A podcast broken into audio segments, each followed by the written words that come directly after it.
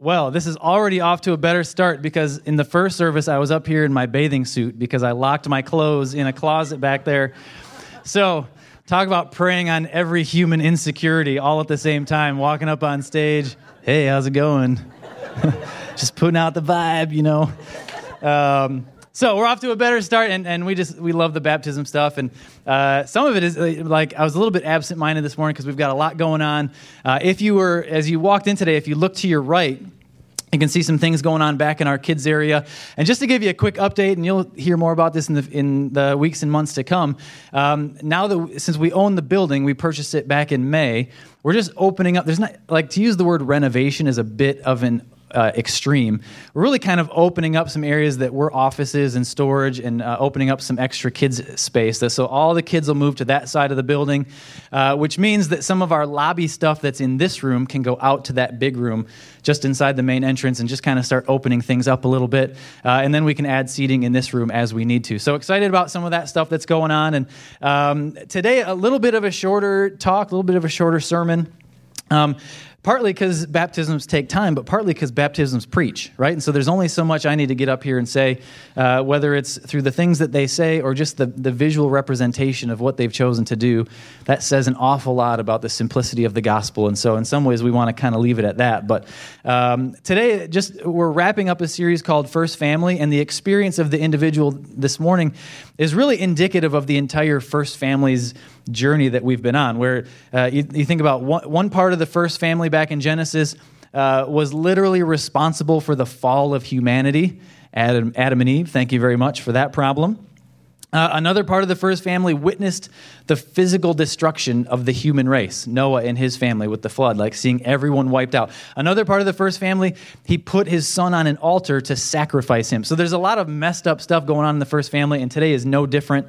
Um, and really, the point of this series has been to look back at the foundation of our faith right? Because the, the, experience of the uh, experiences of those in the first family, whether you're talking about Adam and Eve or Abraham and Sarah or, or Isaac and Rebecca, their experiences are our experiences. The things that they went through, even some of their failures, are things that we go through and experience. And we see the falling away of humanity the, the, when left to ourselves our natural response is to pull further and further and further away from God. And that was the track record of human, the human race until God Himself entered that genealogy in the work of Jesus Christ and presented an opportunity for all of that to be fixed. And so that's kind of where we've been. And uh, really, when it comes to that first family, hopefully you've read ahead a little bit. We've kind of been throwing out some homework assignments over the course of this series um, because today there's, there's quite a bit between where we were last week with Isaac and Rebecca and where we're at today uh, with a couple of their kids. Um, and, and so, hopefully, whether it's Genesis, I hope that you've been inspired to go back and revisit some of these things, maybe visit them for the first time, um, to read it, to absorb it, um, to ponder it, maybe even to be frustrated or anno- annoyed by it, to be confused by it, because all of that's a part of it. Because what Scripture does is it gives us an important foundation for who we're supposed to be in Christ, right? Now, when it comes to being saved, uh, accepting Christ into your life, being born again, I don't necessarily think you need Genesis to get saved, right? So if you grew up in the middle of nowhere with no foundation of spiritual things, someone could drop the Gospel of John in your lap and you could get it, right? Or, or they could throw Romans at you and you would get it. But Genesis and other parts of the Old Testament, what they do is they allow us to experience God and experience faith in all of its fullness because God reveals so much of himself, so much a part of who he is is revealed through the stories of these people that we find in the first family. Um, and so hopefully you've enjoyed it. And honestly, if uh, the second week, I believe, we hit creation a little bit. And so if, if Genesis and, and some of the creation stuff really piqued your interest, you, you, should know Milan Baptist Church right in town does a, a two day creation conference. I believe this year it's March 7 and 8. Uh, if I remember correctly. So feel free to check that out. They do a great job of laying out uh, a really good perspective on those types of things. Uh, but today, uh, kind of some quick context if you haven't been with us. We hit Adam and Eve, and then there was about seven or eight, eight generations from them, and we hit Noah and his family, and then another eight or nine generations. We hit Abraham and Sarah and some of their uh, experiences. And then last week, we talked about Isaac and Rebekah. Now, since then, Isaac and Rebekah had twin boys, Esau and Jacob. One of them very much a hunter, one of them very much a homebody. But over the course of time, as they grow up, Esau sells his birthright for a bowl of soup and then ultimately, Jacob steals the blessing of the firstborn, which was a really big deal for that culture. And Esau is understandably pretty upset. And so Jacob has to run for his life. And he finds himself back in the homeland of his mother, Rebecca, um, hanging out with Rebecca's brother, Laban. And so we've got Jacob and Uncle Laban. And that's kind of where we pick it up today uh, in Genesis chapter 29. And there's going to be some weird stuff in here, so prepare yourself. We're going to uh, read quite a bit, of, quite a bit of verses, and uh, we'll kind of stop as we need to. So Genesis chapter 29, starting in verse 1. Then Jacob continued on his journey and came to the land of the eastern peoples. There he saw a well in the open country with three flocks of sheep lying near it because the flocks were watered from that well. The stone over the mouth of the well was large. When all the flocks were gathered there, the shepherds would roll the stone away from the well's mouth and water the sheep. Then they would return the stone to its place over the mouth of the well. Jacob asked the shepherds, My brothers, where are you from? From Haran, they replied, and he knew that was where his mother was from. He said to them, Do you know Laban, Nahor's grandson? Yes, we know him, they answered. Is he well? Yes, he is, they said, and here comes his daughter Rachel with the sheep. Look, he said, the sun is still high. It's not time for the flocks to be gathered. Water the sheep and take them back to pasture. We can't, we replied, until all the flocks are gathered and the stone has been rolled away from the mouth of the well. Then we will water the sheep. While he was still talking with them, Rachel came with her father's sheep, for she was a shepherd. When Jacob saw Rachel, daughter of his uncle Laban, and Laban's sheep, he went over and rolled the stone away from the mouth of the well and, and watered his uncle's sheep. Then Jacob kissed Rachel and began to weep aloud. Now, that wasn't their first interaction, right? He didn't just walk up and start making out with her. This was like a, a friendly greeting of a kiss, okay? Just chill out. Uh, it'll get weird, but not yet. Verse 12 He had told Rachel that he was a relative of her father and a son of Rebekah, so she ran and told her father. As soon as Laban heard the news about Jacob, his sister's son, he hurried to meet him. He embraced him and kissed him. Again, not a makeout thing, okay? Just, just saying hi. And brought him to his home, and there Jacob told him all these things. Then Laban said to him, You are my own flesh and blood. After Jacob had stayed with him for a whole month, Laban said to him, Just because you're a relative of mine, should you work for me for nothing? Tell me what your wages should be. Now, Laban had two daughters. The name of the older was Leah, the name of the younger was Rachel. Leah had weak eyes, we'll talk about that in a second, but Rachel had a lovely figure and was beautiful. Jacob was in love with Rachel and said, I'll work for you for seven years in return for your younger daughter Rachel. Laban said, It's better that I give her to you than to some other man. Stay here with me. So Jacob served seven years to get Rachel. Here's your Valentine's verse. But they seemed like only a few days to him because of his love for her. Isn't that sweet, you guys? It's super nice. Then Jacob said to Laban, Give me my wife. My time is completed, and I want to make love to her. So Laban brought together all the people of the place and gave a feast. Now, up to this point, we're still fine. We haven't lost cabin pressure yet. Everything's rolling around. Now, now there's some different things culturally that are unusual to us, but it, it was common for a guy like Jacob to return to his homeland. We saw it with Abraham and his son Isaac, where he sent the servant, servant back to his home to get a, a wife for her. That, that's all normal. Um, there's a dowry for the bride. Like, that's offensive to us, but certainly very normal in their time and culture. And then you get to the part where Leah has weak eyes, right? Like, what's that talking about?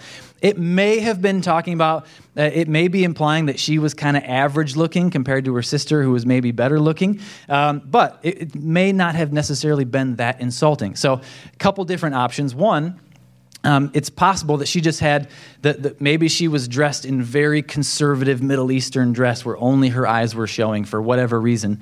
And so, just an observation that she had because uh, it says weak eyes, that could also be interpreted as young or tender eyes or, or pretty eyes, right?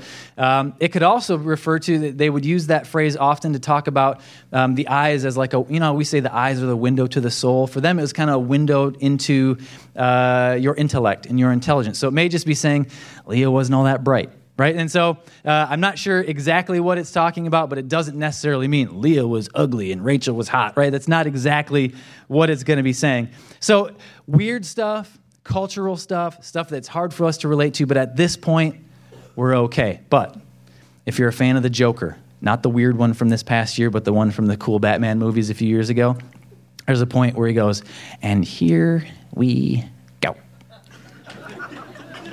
That's what happens right here.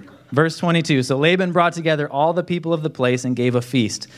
But when evening came, he took his daughter Leah and brought her to Jacob, and Jacob made love to her. And Laban gave his servant, servant Zilpah to his daughter as her attendant. When morning came, there was Leah. So Jacob said to Laban, What is this you have done to me?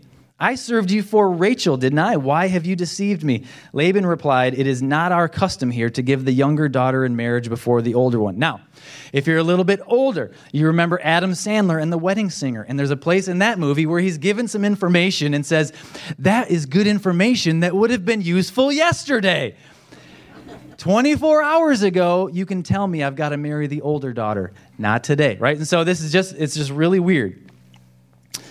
It's not our custom to give the younger daughter first. Finish this daughter's bridal week, and then we'll give you the younger one also. Like it's just no big deal, right? In return for another seven years of work. And Jacob did so. He finished the week with Leah, and then Laban gave him his daughter Rachel to be his wife. Laban gave his servant, servant Bilhah to his daughter Rachel as her attendant. Jacob made love to Rachel also, and his love for Rachel was greater than his love for Leah, and he worked for Laban another seven years. This is a story full of what? Wait, what? It's full of that kind of stuff. And so I have questions. You have questions. I have questions. The questions I'm asking are where is Rachel while all this is going on? It's her wedding day. I'm assuming she knew, and yet she wasn't a part of it. So, what, what is Rachel doing while all of this is going on? I'm wondering, was Leah in on it? And whether she was or not, what's she thinking throughout this whole thing? And if you're Jacob, how do you not know? Right? Wedding night, how, how do you not know until the next morning what's going on? Now, some possibilities. They don't necessarily satisfy my curiosity, but there's some possibilities for what's going on here. First of all, conservative Middle Eastern attire, right? There, there's a veil, potentially only the eyes are visible for this wedding ceremony.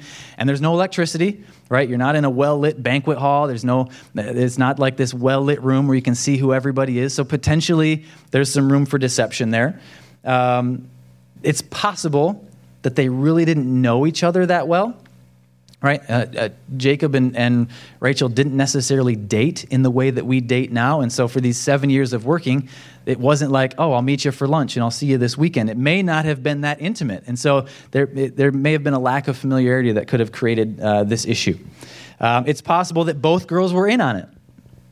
It's possible that they were both fooled and manipulated too. Maybe this was all a Laban thing. Um, there are some who believe that Rachel and Leah were twins, just like Jacob and Esau were. And so there may have been enough of a resemblance there between the two that he could have easily been fooled if there's a veil, if it's dark, um, all those types of things. Um, and it's very possible, and in fact, very likely, that Jacob was very, very drunk. Okay? The Hebrew word for feast can also be interpreted as drink. And so when it says a feast, basically you're talking about a kegger. They got together for a wedding drinking party.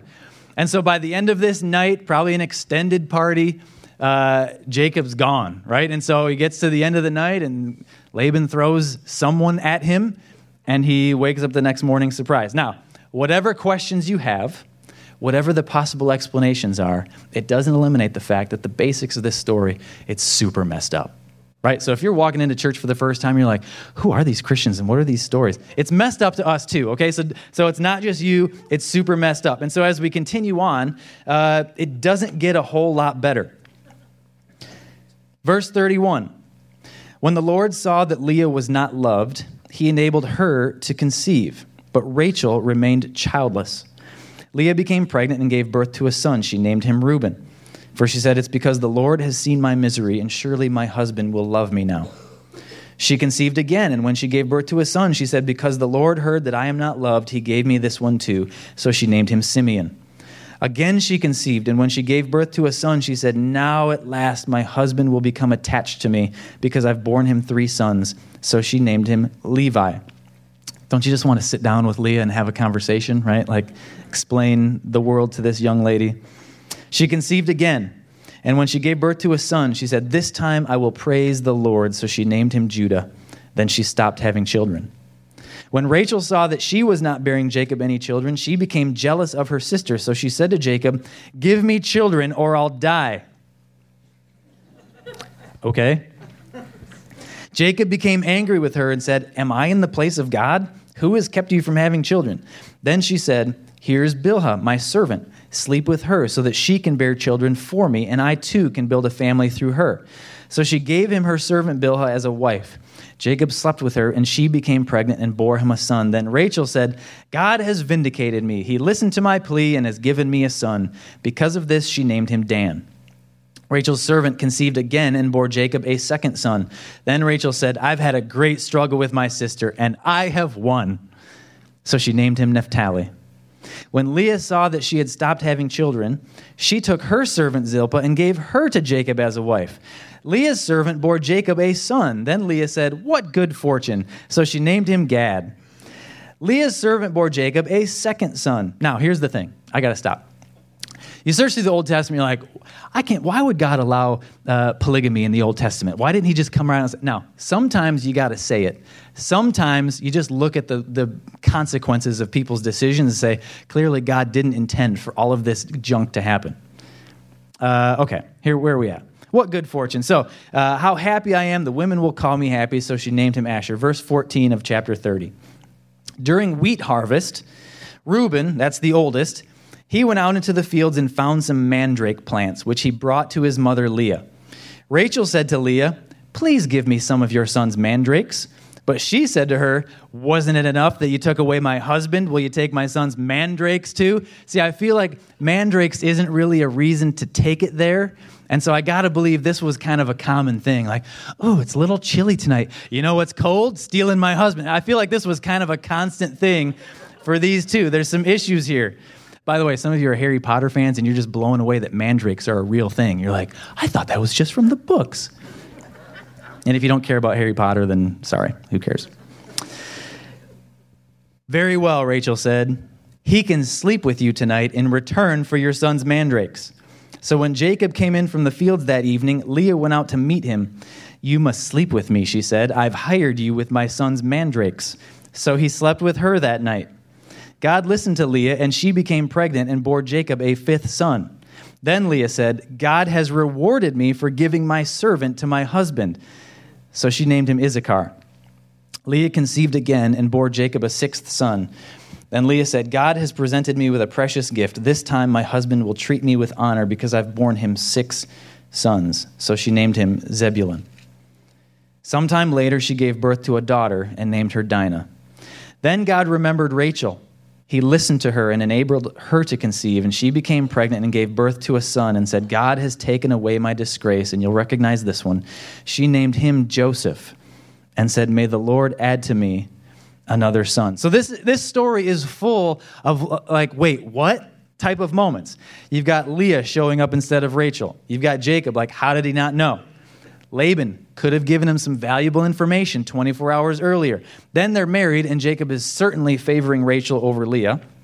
Uh, that he's having kids with both of their servants. Leah is accusing Rachel of stealing her husband. It's like, wait, no, I don't, I don't know, how, I don't think that's how it worked. And then they're trading fruit for a night with the husband, and then they think they're being rewarded for all of these decisions that they're making. So it's honestly, it is a disastrous, even pathetic beginning to this nice little family they've got going on. It's really a disastrous continuation of a pretty crazy, messed up first family that we've been talking about this entire series. But in the midst of this chaos, if you were to go a couple chapters ahead, You'd see in Genesis 37 that this Joseph who was born is the same Joseph from the coat of many colors and the dreams that he had, and then ending up in Egypt. And so, what we find out is that that family, the family that's famous from uh, Egypt and Exodus and all those things, that family is this family, right? And if we go to Genesis 35, Genesis 35 23, it says Jacob had 12 sons the sons of Leah, Reuben, Simeon, Levi, Judah, Issachar, Zebulun, the sons of, of Rachel, Joseph and Benjamin. The sons of Rachel's servants were Dan and Naphtali. The sons of Leah's servant were Gad and Asher. These were the sons of Jacob. And if you know about the tribes, tribes of Israel, you'll realize that these sons are the same as those 12 tribes of Israel. And so, this family, this mess, this chaos, this pathetic excuse for a family leads to Joseph, who ends up in Egypt. It leads to the Israelites being enslaved there. It leads to Moses and the Exodus story and the pursuit of the promised land and the new nation that's carried. It, it, carries through the Old Testament. It carries through Ruth and David and Solomon and the prophets and kings. It carries through Jonah and Daniel and Esther, all the way into the New Testament when Jesus enters this very same family genealogy. This family is the nation through which the glory and the plan and the love and the salvation of God are revealed.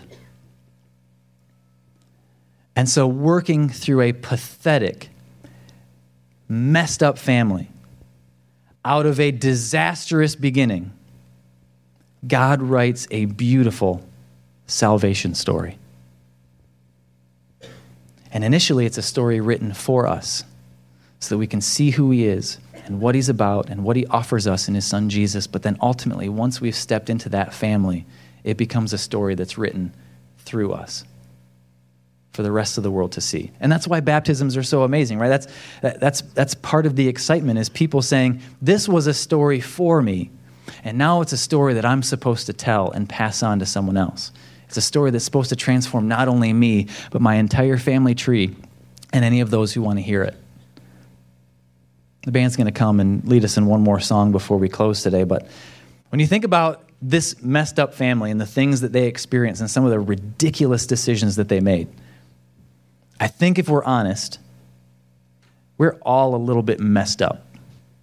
Right? You've got some of those family stories where if somebody were to hear about it, you'd be like, wait, he did what? Wait, she said what? Oh, she said that. Oh, man. Like you got stories We're like, man, we are we're just as screwed up. You got some crazy things going on because their stories are our stories. Their life moments are ours, and they're full of those moments. But your story of brokenness and your stories of loss and bad decisions and your stories that have a lot of question marks can become a beautiful God story. A story of healing and blessing and obedience and salvation. The story of the first family was a story of what? Until God entered the genealogy and turned it into a salvation story. And so, if there's hope for that family, there's hope for you. And there's hope for your family. And there's hope for your entire family tree because of what God can do in your life. We're going to sing this last song, and it's called Glory to Glory. But the basic idea is, is certainly we, we enter into a relationship with Jesus Christ, and He transforms our hearts. But it doesn't just stop there, right? It's a journey of, of discovering more about Him and learning about Him and giving more and more of ourselves to Him. And He takes us from glory to glory, from step one to step, do, step two, from A to B to C. It's a journey, it's an experience, just like this first family. They didn't have it all figured out, but God slowly drew them closer and closer to Him because of Jesus. And that's what we can experience because when He changes us, when we experience something new. Let's stand and pray as we get ready to sing. God, thank you so much for the lessons that we can learn from this family. Thank you for their successes, their strengths. Thank you for their weaknesses and their failures. God, thank you for how much of you is revealed through them. So many things that we can learn. And God, we all have stories like that. And I pray that as we walk out of here, we would take your offer, your story of forgiveness and salvation with us. Thank you for everything you've done. Thank you for the words of these pages and the things that we can do with them because of you. We pray all this in Jesus' name. Amen.